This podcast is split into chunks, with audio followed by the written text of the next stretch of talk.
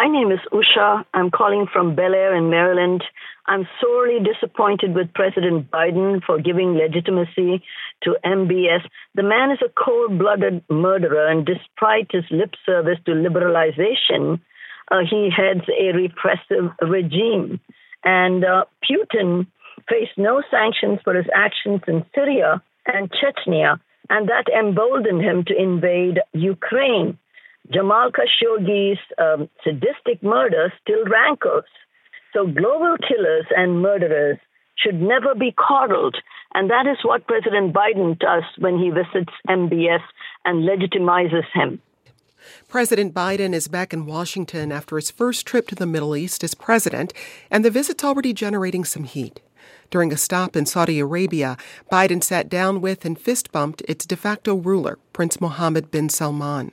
According to U.S. intelligence, MBS ordered the death of journalist Jamal Khashoggi, a Washington Post columnist and outspoken critic of the Saudi government. Saudi Arabia is known for punishing dissent, and it has a poor record on women's rights.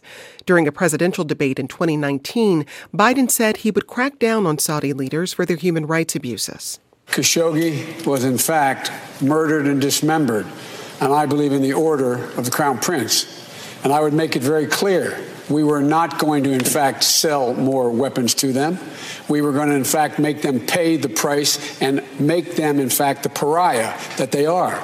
That was candidate Biden in 2019. But in 2022, President Biden says we need a, quote, more secure and integrated Middle East. So what changed and was the trip worth it? We'll answer those questions and more after the break. I'm Jen White. You're listening to the 1A podcast where we get to the heart of the story. Remember to have your questions answered on future conversations or just to let us know what you think. Tweet us at 1A.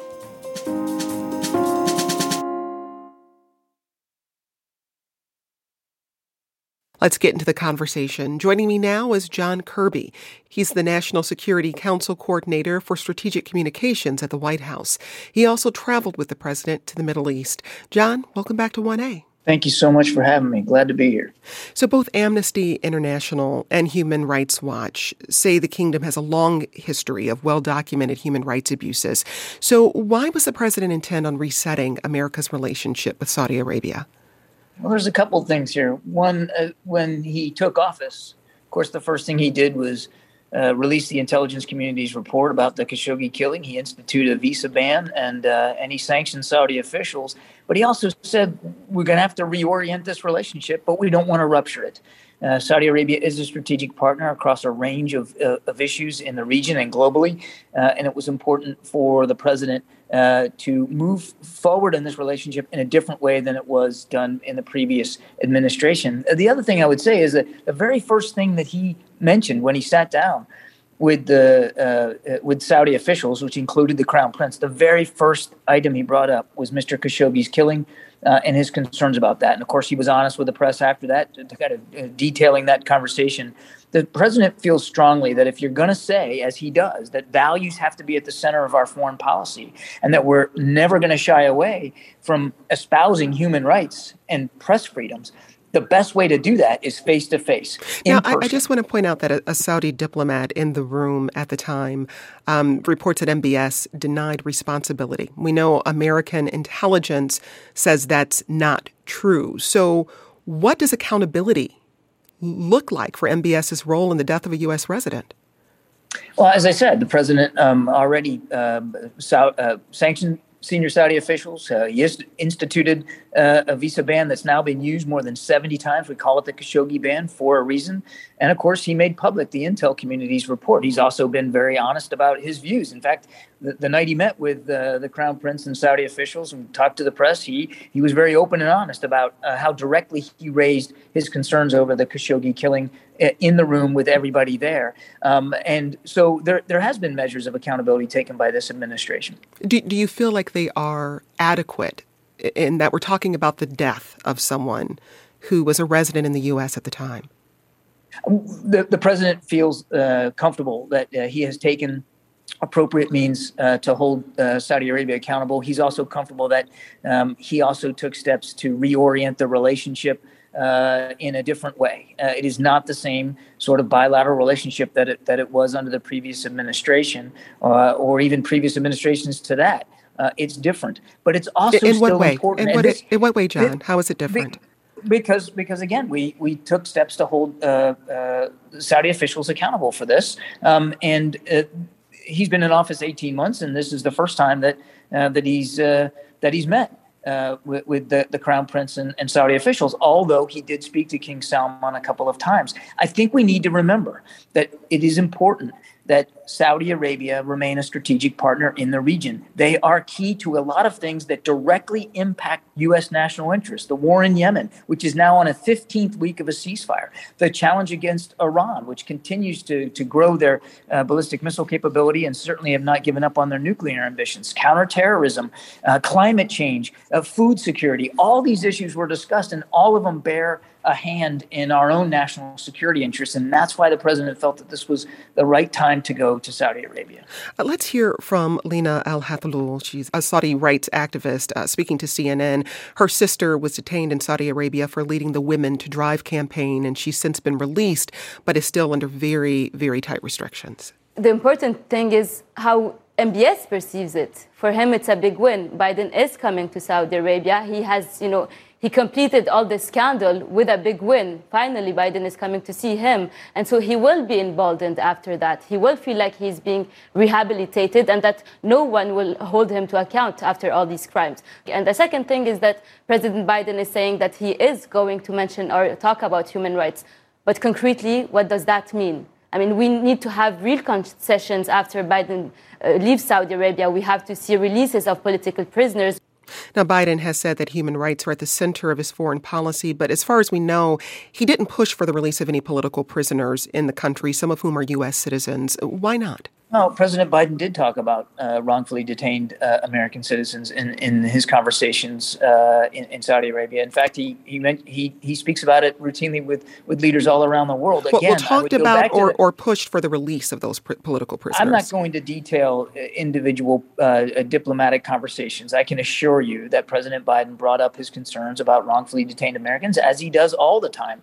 Again, you can't advance human rights. You can't say that it's a part of your foreign policy and then not go and not talk about it and not press leaders face to face. And that was very important to the to the president. I want to remind it was the first thing he brought up, not not energy security, not food security, not economic security. The first thing he brought up when he sat down with Saudi officials was human rights and the Khashoggi case because he believes that's the best way to move those balls forward by being in the room, and, and having direct conversations, which he did.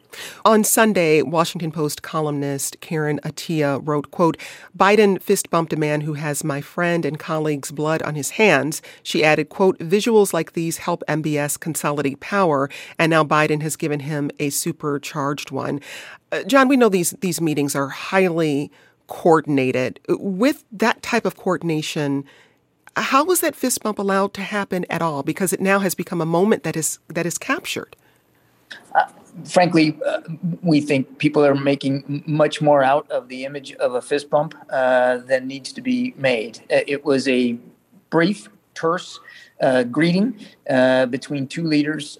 Saudi was hosting the GCC summit. The president went there in the context of the GCC summit. Obviously, there were bilateral discussions with the Saudis. He was focused on the meetings not the greetings. He was focused on the substance of the things that we needed to get done while we were there, and we achieved an awful lot. Uh, additional food security uh, donations, not just from the United States, but from for, from Arab allies. Um, uh, investments in the Partnership for Global Infrastructure and Investment. Talked about energy security, and we may see some some decisions out of OPEC soon as a result of that. Bringing Iraq into the uh, electrical grid for the GCC. All of these things are important to regional stability and security, which is important to American national security. He was focused more on the substance uh, than on the individual greeting. What were some of the other outcomes of that summit in Saudi Arabia?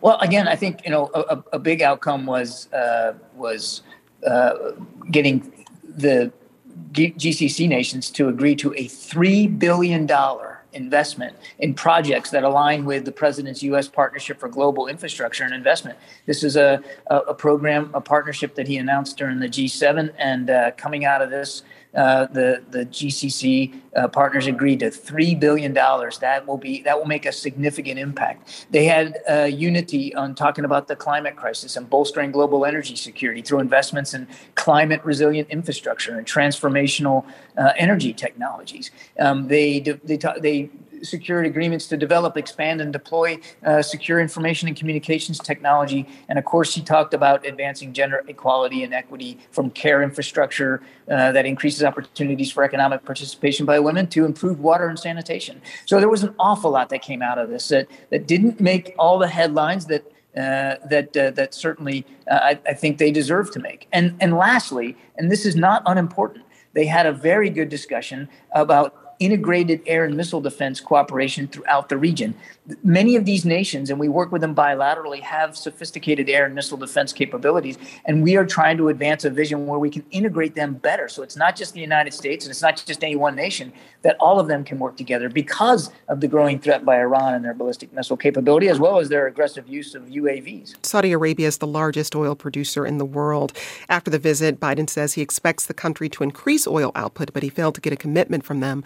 So how do you respond more broadly to the critique that Biden gave up more by going to Saudi Arabia than what he got in return? Well, I'd say a couple of things. First of all, we didn't we, we, we didn't go into this trip expecting or planning that we would get some sort of oil production announcement. That wasn't the that wasn't the, the prime focus here. That said, I think it's noteworthy that in uh, over the course of this summer, OPEC plus three has increased production by 50% over planned increases. Um, and, you know, we, we got some optimistic uh, signals from them uh, that there could be uh, some planned increases going forward. Again, we'll have to wait and see where this goes. The president said it could be a couple of weeks, two, three weeks before we might see something. Uh, but we feel, uh, we, we feel optimistic about that. That's John Kirby. He's the coordinator for strategic communications at the National Security Council. John, thanks for your time. My pleasure. Thank you. This weekend, President Biden said the U.S. will not walk away from the Middle East, but what exactly does that mean in practice? We talk about that and more in just a moment. remember, to join future conversations, you can download the 1A Vox Pop app and leave us a message.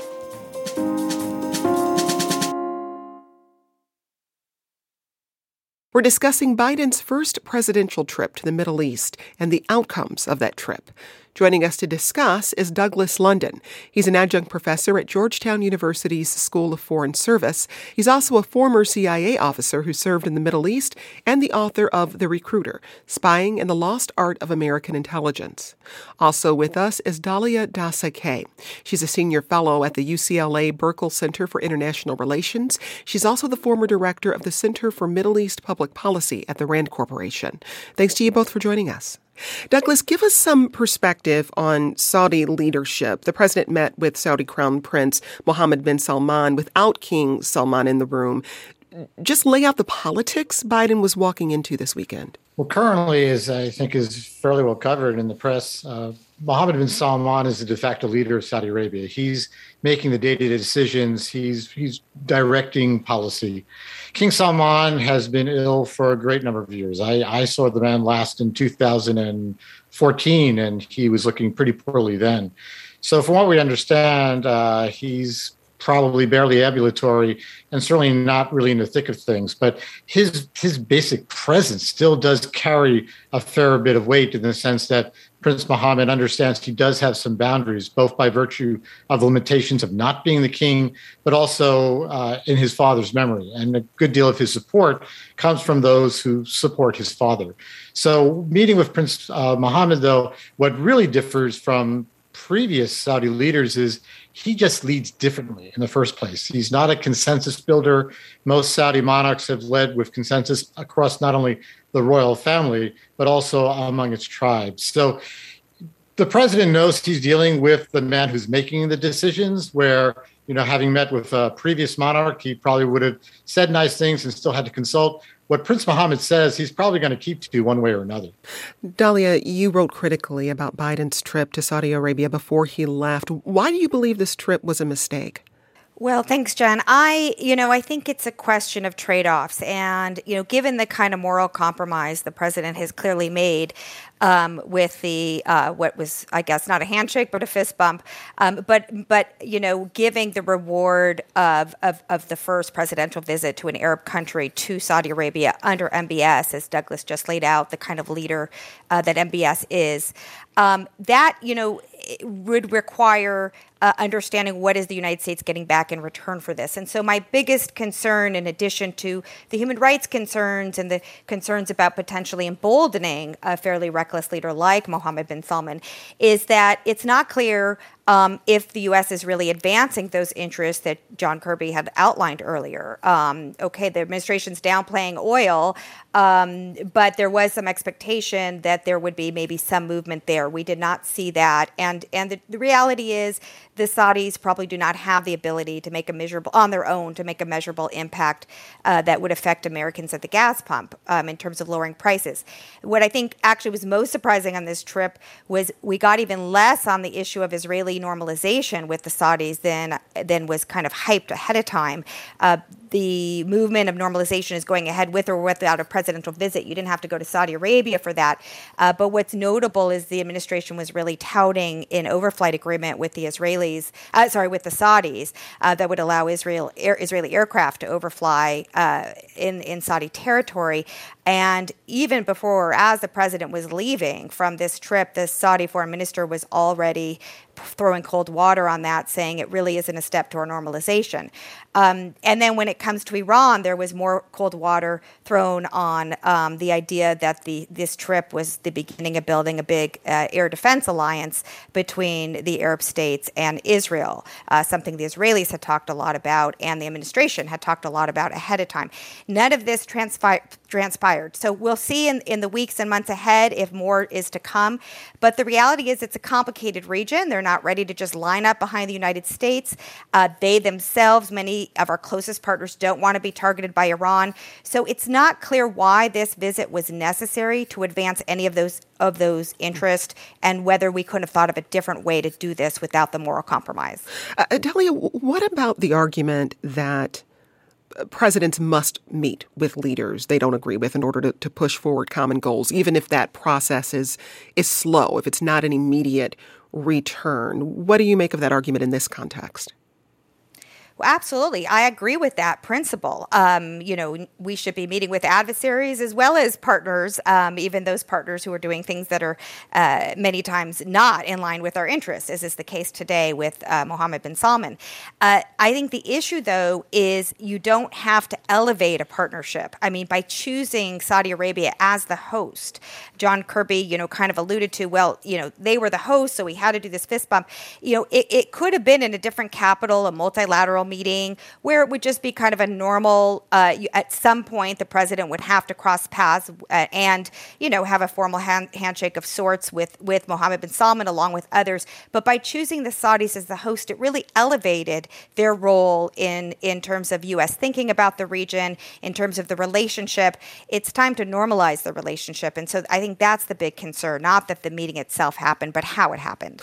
Uh, Douglas, I would love to hear your thoughts on, on the outcome of Biden's meeting with with MBS. What do you think the president accomplished here, if anything? It's a tough subject to argue objectively. Uh, there's practical realities. There's also a great many intangibles. And to Dalia's point, simply the perception of the president having elevated Prince Mohammed is a, a significant intangible, and most likely what drove Prince Mohammed's interest in having the meeting. To her other point, uh, I totally agree. And I, my understanding was there was some effort on the part of the United States to have this be a meeting of the Gulf Cooperation Council, the president meeting the GCC, which I think they wanted to have in the Emirates so that he could have just, in fact, come across uh, the Crown Prince's path, but that just didn't pan out. And they still tried to spin the logistics as best they could to make it look like, well, the president wasn't coming to see Prince Mohammed the knee, but was coming to see the GCC.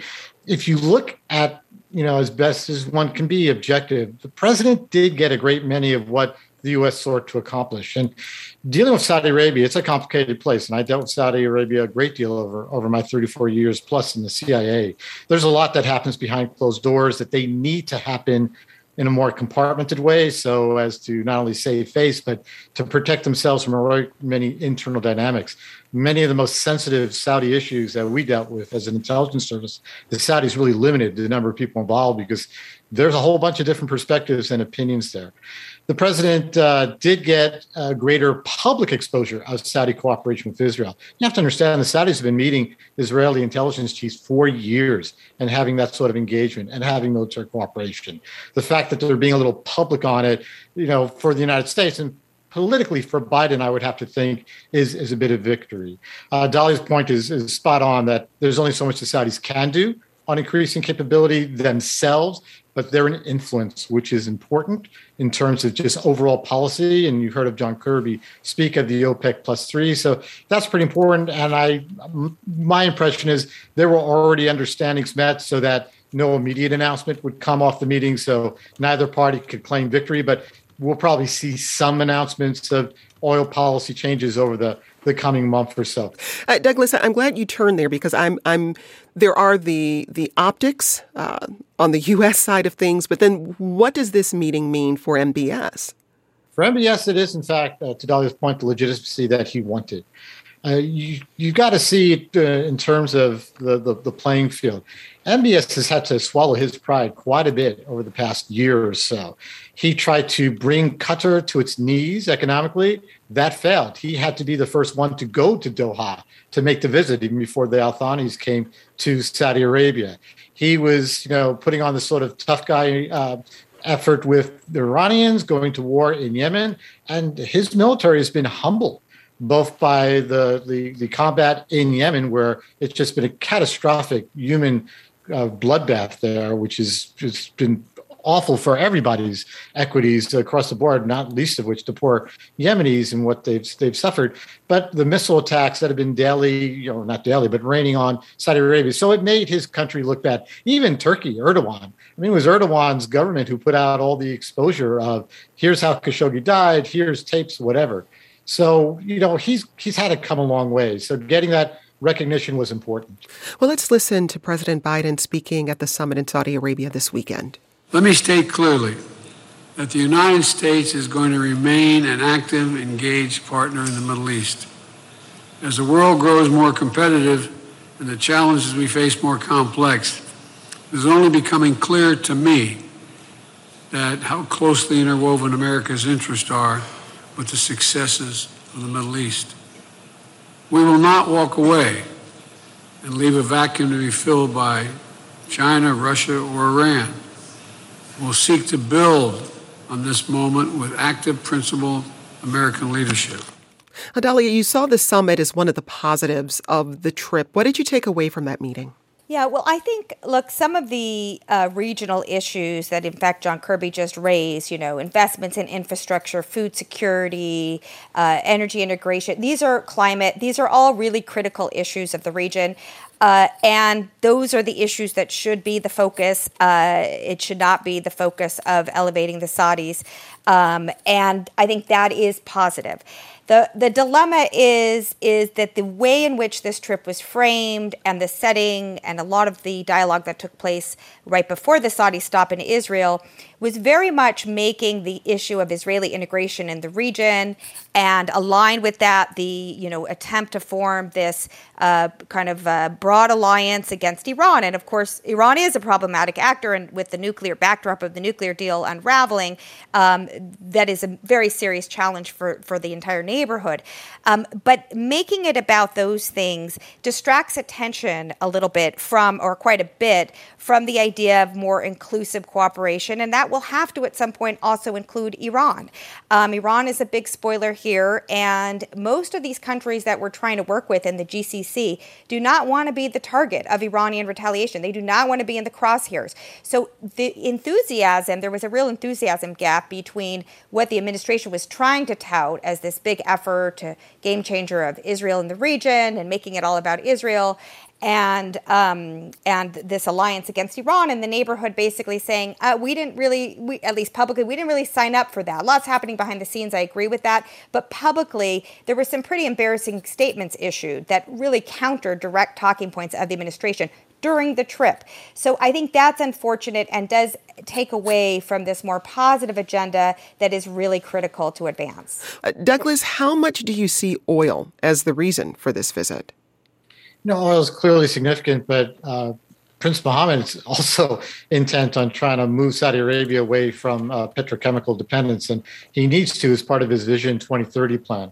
So, as we've already mentioned, there's only so much uh, capacity on the part of uh, Saudi Arabia and the other uh, states in, in, OPEC and the OPEC plus three. Uh, it's still significant. It's still an important part of uh, the president's domestic concerns because that's driving inflation. The energy prices are driving so many other things. But uh, for the, the crown prince, high tech, it was also a big piece of this visit. And the president's announcement about how we're going to give him this new innovative 5G uh, technology. And Saudi Arabia already has some degree of 5G. In fact, I think uh, most of the countries covered it for. But this is going to be much more innovative and high tech. And the crown prince needs to give his people a higher standard of living if he's going to deny them political expression and human rights. So that was a key component here. Dalia, Biden's trip to Saudi Arabia was also part of his mission to end the war in Yemen. Biden said that Saudi Arabia is committed to continuing truce talks. How hopeful do those talks look? Well, you know, it's a um, very fragile situation. A lot of the gains the administration was talking about um, really came well before this visit. In fact, it's the United Nations that played a very instrumental role in brokering that ceasefire, which is critical. As your caller uh, acknowledged uh, the Yemen war, which was launched by Mohammed bin Salman and, and supported actually by the United States, uh, first under, under the Obama administration, in fact, uh, but continued through Trump and then through Biden, um, has been catastrophic. It's led to uh, severe humanitarian crises and, and, and significantly high numbers of uh, civilian casualties, and there's still not acceptable accountability for those crimes. So it is important for that truce to continue. It's not clear this how much this trip advanced that um, beyond what was already happening. It's still fragile. The Houthis, who are the militia force fighting um, Saudi aligned groups, have you know raised questions about whether they're going to stick to the ceasefire. Uh, so I, I don't think we can call this a victory yet, but I think it is right to focus attention on this very critical issue. Uh, Dalia, another of the president's major goals for the trip was countering Chinese and Russian influence in the region. What do you see happening there? Well, I'm not too optimistic there either. Uh, it's just not realistic in today's Middle East. I, you know, Douglas mentioned, and it's right that U- U.S. still has significant advantages, especially in the military security arena. Um, though the Chinese have been uh, engaged in more drone sales and um, development than we would like to see, but still, the U.S. has a leg up on that arena. But China and Russia are in the region in a way they were not in previous de- decades. This is not an era of U.S. predominance, and the neighbor neighborhood does not want to just uh, jump on the U.S. Ba- bandwagon and give up their growing ties with China and Russia. Uh, you see this in the reluctance of the neighborhood to stand up to Putin, and our, some of our closest allies are still um, not supporting the sanctions regime, and in fact are engaging uh, in, as your caller noted, robust trade with both uh, with Russia and um, and benefiting from the oil crisis of the Ukraine war. So I think it's a it's it's a dangerous goal to try to make re- competition with China and Russia the new uh, rationale for why the U.S. should stay engaged in the region. Um, we should be smart about how we push back, uh, but not have unrealistic expectations about uh, what our partners plan to do. Um, and that's why I think the cost of this trip were so high because these are not terribly realistic goals. And, and just to be very clear, OPEC Plus is an informal group of, of non OPEC members. That group is led by Russia, and then the 13 member organization of the petroleum countries. Just want to make that that clear. I'm curious to hear from each of you. Biden's now back in Washington. What are the next step here, next steps here for his administration in regards to Saudi Arabia and the Middle East more broadly? Douglas? Well, there are still areas of differences between the United States and Saudi Arabia when it comes to the region, uh, where we have different perspectives on Syria where the Saudis, like uh, much of the Gulf states, have been more inclined to welcome back Assad into the fold. We have differences in Libya, where we essentially support two different sides of the uh, of the fight there. So I, I, think communications will continue to go on, and they'll continue to be that transactional nook of of where we can cooperate towards common interests. I think just you know, quick circle back on China and Russia. You know, the the Saudis will only trust the Russians so much given all the cooperation and interaction between Russia and Iran, and that's that's the big nemesis. The Chinese, likewise, I think we probably made some progress there, and I think that will be a key area. And I believe the technology arrangements uh, really essentially did help to to box out uh, Chinese influence somewhat. So I think it's sort of going back to the transactional, looking for confidence building measures and and building mechanisms where we can have more concrete cooperation going forward. Uh, Dalia, what about you? What will you be watching for next from from Biden his approach to the Middle East? Well, I think you know, given the pushback on on normalization and the uh, Middle East Defense Area Defense Alliance, um, I, I, I, would expect there's be uh, quiet discussions on trying to move that forward and getting more concrete action in the future. Um, but I think what the big challenge is going to be are the issues that were not on his agenda, um, you know, which is Israel and Iran and that growing escalation there. Uh, again, those are the states actually in conflict right now, not Israel and Arab states um, and uh, trying to support uh, de escalation efforts already underway between Arab states and Iran, uh, especially through Iraq. So I think the uh, Iraq angle will be very important to watch uh, moving forward. And I don't think we should give up on the Palestinian question because even if there's fatigue on it, it will likely come back, uh, usually in um, unfavorable ways. And so it may not be what, what the president is looking to focus on, but it may be what he's forced to focus on. That's Dalia Dassa Kaye. She's a senior fellow at the UCLA Burkle Center for International Relations. Also with us, Douglas London, an adjunct professor at Georgetown University's School of Foreign Service. He's also a former CIA officer and the author of The Recruiter Spying and the Lost Art of American Intelligence. Dalia, Douglas, thanks for your time. Today's producer was Michelle Harvin. This program comes to you from WAMU, part of American University in Washington, distributed by NPR. I'm Jen White. Thanks for listening, and we'll talk more soon. This is 1A.